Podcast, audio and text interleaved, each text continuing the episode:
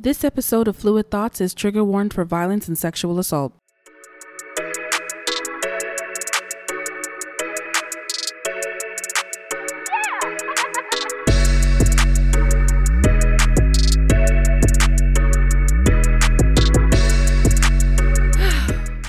Welcome back, niggas and friends, girls, gays, theys and thems. It is your host, Fluid Flower. Um, and we are back with another episode of Fluid Thoughts. Today's episode is very special because um, I am introducing to you my Patreon. It is up and it is live. I have made my first post on there, and the reason why I'm introducing my Patreon finally is because number one, this topic that we're talking about today, HBCUs and the Divine Nine, and what do they materially do for Black people, is kind of a touchy subject for me. And so I wanted to, you know, say my piece in the form of a fiction story also to like you know to protect the integrity of you know these institutions that i attended and that i'm a part of and also your girl is not trying to get sued so um we're gonna dive right into it um, like I said, we are talking about HBCUs and the Divine Nine. Now, I just want to go ahead and preface and say a disclaimer. I am not in any way, shape, or form shitting on HBCUs. When I think about who I was before I went to my university, Fisk University, I was a black girl who had no idea who I was. I was not in community with um with a lot of people who went to HBCUs because the thing was like all of our parents and teachers and pastors, everyone's like preparing you to go to like a Big Ten school or trying to amp you up to go to like the Ivy League. It's very few people, at least in my experience, who were like, oh, attend the HBCU, attend the HBCU in in regards of HBCUs, people talked about them like they were safety schools or that they're party schools. Like it was a lot of anti-blackness like surrounding that. So for me, when I made the decision to go to an HBCU, I was like, "Oh shit, I'm gonna be like on a different world. This shit is gonna be like stomp the yard." like I had those are like my only like frame of references when it comes to like black schools and black culture. And mind you, I went to a black elementary school, black middle school, black high school, but when you know those schools are modeled or in a district that is white and only became you know like black because of integration or rather desegregation like we still had like all the same like sort of like regular old white customs like when i was in marching band we did dci corps style marching we didn't get to do like marching like PVA, like uh, PVA, like Prairie View A and M, um, like like Yates and all the other like black high schools like in the city of Houston, right? So I'm this black girl who plays flute, and I'm they're trying to make me go to University of Houston or like uh, Sam Houston, and I was like, I don't want to go to any of these schools. And I knew that like there was, I was just wanting to go to a school that's like out of state. And so one of the only schools that ended up accepting me that was out of state was Fisk. So I was like, okay, I'm gonna go to Fisk. Girl, one thing I will say about an HBCU, all the self-hatred that I learned in my K through 12 education, the respectability politics, the internalized blackness, I thank God for the people who were positioned as my professors, as my deans, as fellow students who were around me. And I just got to be in this place of blackness where I just got to undo all of that white nonsense that has been in my head for over 18 years. And so I will always, always, and forever be thankful to HBCUs. While I was at the HBCU, I joined a D9 organization. now, this is where, for me, this is where things get tricky. So, yes, while I was reaffirmed in my blackness, um, and I was undoing a lot of internal anti-blackness, um, and a lot and undoing a lot of self-hatred. What I've noticed is that these institutions still operate in a neoliberal apparatus and they still operate very much so inside the structure of white supremacy. And I know that now because of the politics that I hold now, but also being able to call back to like certain experiences. When we think about academia, academia and the institutions of academia, these are not safe places for radical thought, and these are not safe places for for black people. They're also not safe spaces for women. I mean, you there are so many professors who are white, black, Asian, whatever the color you know um, they're normally men in these like high positions of power who have have allegations against them for like sexual assault or sexual harassment against their female students or female coworkers. And you also have like these women um, professors who like back them and protect these men. So it's like we understand that institutions that are inside of this shithole of America, they're going to act like the institution that they are because they're trying to protect whatever it is they're trying to fucking protect, which is normally an abuser. And so that doesn't excuse HBCUs. Like the shit happens there as well. I recall a very specific time. There's so many like instances that I can point out to, and I'm a, I'm gonna talk about a few of them. One of the times there was this guy um, that everybody knew on campus. He was known for like his dancing. That's all I'm gonna say. And I remember I was in the library and he came up to me and he smacked me on the ass, like grabbed me, lifted me up on the library table like he wanted to like have sex with me. And I was pushing and fighting and scratching and I was like, what the fuck is your problem? Nigga, who the fuck do you think you are? And he was like, yeah, I like that rough shit. I immediately went to the dean of students at the time and I reported her reported him to her. And what she said was, "Oh, you know, that's just such and such being such and such. You know, you just you just got to make sure you don't you're not wearing nothing that that can make these boys go crazy." I wanted to beat that old lady's ass right then and motherfucking there. How fucking dare you, you stupid bitch. there was another time where a person who was a supposed good friend of mine, who was also a man, um wanted to i don't know prove himself or some way. Thank god i had a friend down there because we're in this basement of our dormitories where we wash our clothes. And she was down there reading her book and washing her things. And then all of a sudden he does sort of the same thing. Like he picks me up and was like yeah we could get into it right here in the washing machines thank god that she was there because i'm like I can't fight off a dude who's six five and 250 pounds. I can't like there's as big as I am, I can I do not have that kind of strength to fight off a man. And so like when I report these instances again, nothing would be done and it would be chalked up to he said she said. There were so many instances and rumors um and stories about young girls being like assaulted at our school at our campus by like specific individuals who were repeat offenders and our campus absolutely did nothing. Um and and I and to me, when I think of like safe spaces for black people, you would think that an HBCU would be one of them, but unfortunately it was not. And it's so sad because it's just like you think blackness, oh, we about to get it together, we about to fight the white man together, and then here you have niggas on the yard repeating the same instances of white supremacy and white patriarchy over and over again. I'm using niggas as a gender neutral term. I'm not just talking about like male gender. So assaults are happening, harassment is happening. You know, I I personally you know, after reporting my two incidents, I felt like I was un- like nobody was listening to me, that nobody heard me. Mind you, all of this is happening at the same time, like throughout your tenure at this school, or uh, or rather, when you're at school, they're like throughout your matriculation. So throughout my matriculation at this school, you have this school essentially trying to reinforce the talented 10th, black capitalism, uh, get out and vote, like all of these things where you are essentially being reinforced to uphold, uphold the status quo of society. And if the status quo of society is white supremacy, patriarchy, sexism, ableism, then ultimately you're being taught that at an HBCU as well. It's just covered in blackface.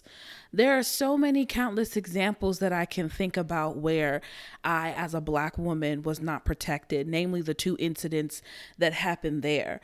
There are times where we see that um, our buildings are not ADA compliant or the, the buildings have mold, the buildings have, you know, like unlivable conditions. We saw that going on at Howard University. Students having mold in the building, having mushrooms grow on the back of their paintings. There are so many other HBCUs who have also gone through these things. And ultimately, if the purpose of these HBCUs is to make sure that Black people get an education, while we're getting that education, we should be protected, yes.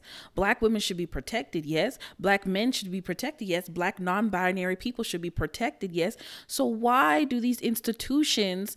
essentially mimic the same structure that doesn't protect us as black people. For example, hazing. Why does hazing still exist? People call whatever you want to call it, pledging, bonding activities with your frat brothers or sisters. It doesn't fucking matter.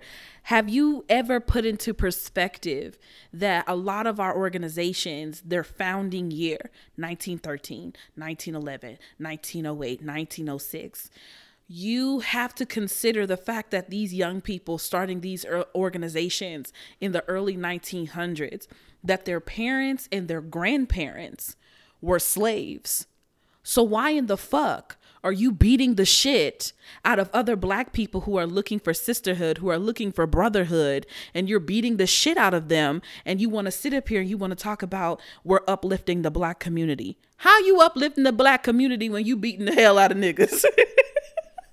Girl, you beating more niggas than the LAPD. Girl, shut the fuck up.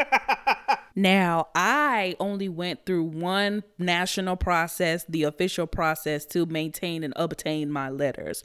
But the stories that I have heard, the stories that I have researched, I am looking into the US hazing deaths database. There's two parts of it. I believe there have been like over 200 deaths of hazing, but I think of the 200 deaths, only 12 have come from Black Greek letter organizations. But honestly, that's 12 too many. That's 12 too much. And that's the extreme part of only talking about the deaths. Like nobody's even mentioning the actual act of hazing and the PTSD that people get from it and how they are ready and gung ho to go back and do it to other people who have joined their organization. My whole point being is that we as black people do not have the time when literally number one the US is crumbling around us and black people have been public enemy number 1 since the 1400s. We don't have the fucking time to be sitting around here trying to brand each other and put letters across our chest when there is an actual war against us going on. And I think it's a bit distracting to sit up here and to be beating the shit out of people, tying people's hands behind their back and throwing them in the ocean and be like, oh, go save your sister. Because that happened with, I believe, uh, a D9 sorority in um, California um they're like the first case of like a black person dying through this like pledge process at um a university or excuse me, a college at Atlanta in 1989 was exercised and literally beat to death. And this person had congenital heart disease. And so it's just like, why why are we not able to use these organizations to build community to further a movement that will give liberation to black people? Why are we using these organizations to literally harm black people? At some point you have to start asking yourself are you truly pro black and i'm trying not to sound respectable because it, it I don't want to be borderline black on black crime, but what I do want to what but I do want to analyze and talk about how can we truly say that we are for uplifting black people when you're taking black people from the community who come from poverty, who come from uh, wage depression, who come from like the the the the brute force and feeling the brute force and the violence of of police brutality and the violence of of capitalism and then you'd say you promise them all of these connections. You promise them all of this like social capital and that your life is to change. But in order for you to get that, you got to let somebody stick a candy cane up your booty hole. like this, it's fucking wild. It's fucking wild. Senior year of high school, when we are all like picking and choosing what colleges that we want to go to, um, we were all also talking about all of the organizations we wanted to join. Oh, I want to be a this and I want to be a that. And I remember the teacher being like, hey, like you never know what you want to be until you get on campus. She told us about the time that she had narrowed her choices down to two. She went to the first one, emphasis on first, um, she went to the first informational and she said that back then it was very different. Back then, pledging was actually legal, it was above ground pledging. So you go to the informational or the rush, um, and the she said the rush leader of that sorority said, if you want to be in my sorority, you need to stick these hot dogs. you need to stick these hot dogs up your hoo ha. She said she walked out of there so motherfucking fast. Because why the hell are you asking me to stick a hot dog in my motherfucking coochie? Uh, Jesus be offense. God be offense around me. Because who you know who do stuff like that? White people. I see white people. The point is, we don't have to do that kind of bullshit to build community with one another. These organizations and arguably these institutions as HBCUs should be used as building grounds for the movement. It was at one point when we look at the history historically um, in terms of I know, for example, Fisk in the 60s, they demanded all of their, you know, teachers to not be white anymore. And we're like, we want black curriculum. We're black students. But this is at the height of the Black Power movement, the Black arts movement, the civil rights movement. Like there were so many things, so many things going on. So what I want to know is, at what point did we say to ourselves that black excellence is okay and that having a seat at the table and essentially mimicking white supremacy with a black face when did that now start to equate to liberation? Well i mean i know the answer. It's counterinsurgency and cointelpro and literally neutralizing and quelling and killing our, our revolutionaries and our leaders. And at the same time, I think that with the information that is out here today, especially with people like Black Power Media, Dr. Charisse Burden-Stelly, Dr. Jared Ball, Dr. Gerald Horne. like there are so many dope ass intellectuals, there's so many academics who talk about this stuff, who can give us the truth the way and the and, and the the modalities and the avenues as to how we can use uh or rather how we can build organizations to effectively help black people me personally I don't even really, and I'm gonna just say this and be so fucking raw, real, and honest. I don't even really claim my letters. I had a very terrible experience. I'm not gonna get into it personally when you read the fiction story, like I said, the fiction, you will understand why I have these feelings. But my point is, and my point being that we as black people do not have to put each other through hell and high water to wear three letters across your chest.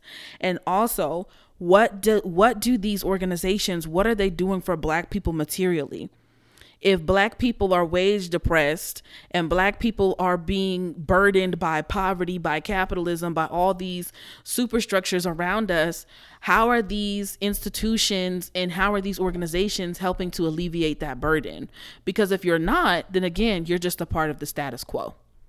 So, I have way more thoughts on that, but what I really want to emphasize today here is the story. So we're going to come back and we're going to take a quick commercial break and then I'm going to read you the snippet. And the one of the reasons why I'm not talking about this particular topic for too long, I have PTSD from all the shit that I went through in this in this space that was supposedly supposed to be safe for me as a black person, as a black woman.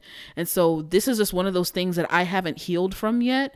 So I would much rather tell you my experience in a fictional story than to come on here and just keep going and going and going because I pretty much made my point. Anyway, we're going to take a quick commercial break. And after that, I'm going to read you a story. What is going on, my beautiful orchids? It's your host, Fluid Flower, and I am here to let you know that the Patreon is live. Go to www.patreon.com and search Fluid Flower Media. That's F L U I D F L O W E R M E D I A. Here, I'll be posting exclusive stories that I have written and also exclusive video content. For just $3 a month, you can help a small creator live their wildest dreams. Be sure to follow me on all socials to stay updated on content. Now, let's get back to the show. All right, all right, all right, my pretty dears. We are back and we are now ready for the story time portion of the show. I actually might bring this portion back because I feel like a bit more centered. Um, and I feel more connected when I read these stories because sometimes when I get on here and speak, I just feel like I'll be going all over the place, which is fine, right? The show's called Fluid Thoughts, but I think when I tell these stories, my point gets driven home a little bit better. So, without further ado, this is a story titled The New Underground, Part 1 by Efemena Imanofe. Are you sure you want to do this? This shit is not a game. Once you say you want sisterhood, there's no turning back. I want sisterhood more than I want air, I said. Okay. You need to call me at 8:08 p.m. and tell me my 22 founders. Click. Let's rewind. Let me tell you about a girl who was about to undergo one of the most metamorphic journeys of her life.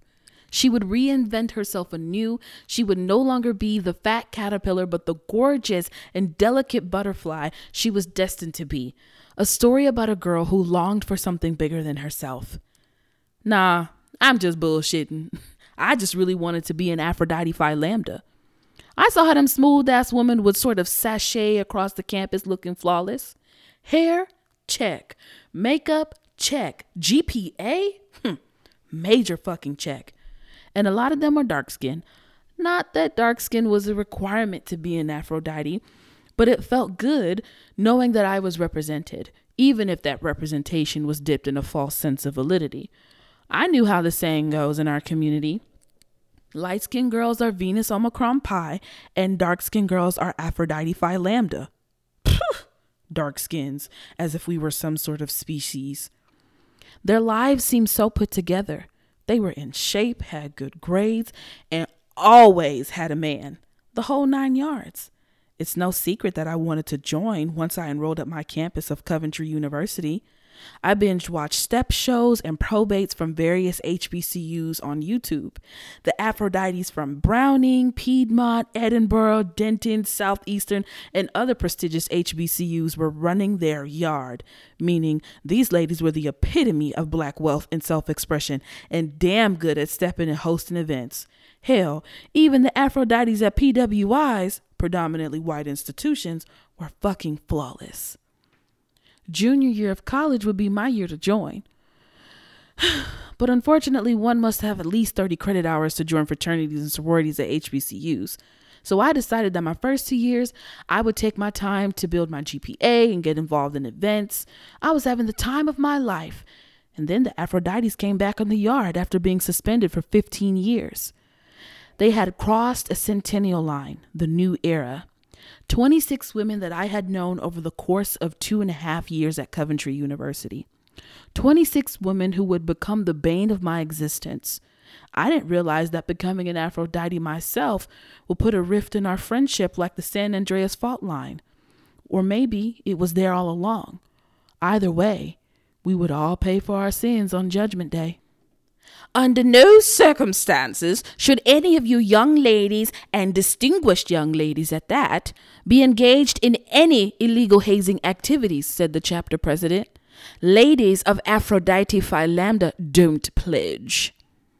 The chapter president was an oddball of sorts. She was like an old person trapped inside a young person's body. Regardless, I made sure to cozy up to her throughout the summer, but I wanted popularity more than I wanted her approval. I wanted to pledge, but in reality, I had no fucking clue what it meant to pledge. The only knowledge of pledging that I had was watching Spike Lee's School Daze when his character pledged Gamma Phi Gamma. When the light skinned girls and the dark skinned girls were singing, Good and bad hair, good and bad hair, see if I care. Growing up, I would watch step shows and step routines from a different world and stomp the yard over and over again. I knew nothing of the world of people being locked in the trunk of cars or being exercised to death. I knew nothing of the paddlings or taking wood. I didn't know about the chapter of other black sororities in different states that blindfolded and tied new initiates' hands behind their back and threw them in the ocean to save their sister. I knew nothing. I knew that it wasn't easy, but the multitude of people across college campuses, both historically black and PWIs, did it. There was a social capital to be gained, and I wanted it. I dreamt of the doors it would open and the connections that I would have, but like I said, I knew nothing. All I knew was that if you didn't want to be called paper, you better get your ass in somebody's house and pledge. okay, so that's all you get if you want to read the full first part, you have to subscribe to the Patreon. It's $3 a month, and I will be uploading new parts every week. Um, yeah, like I said, this was a very difficult episode for me to talk about. Um, and I really wanted to express the multitude of what I'm feeling through this story. So I will be updating you when the story, um, when new parts of the story will be out on the Patreon. But until then, my lovelies, this was great.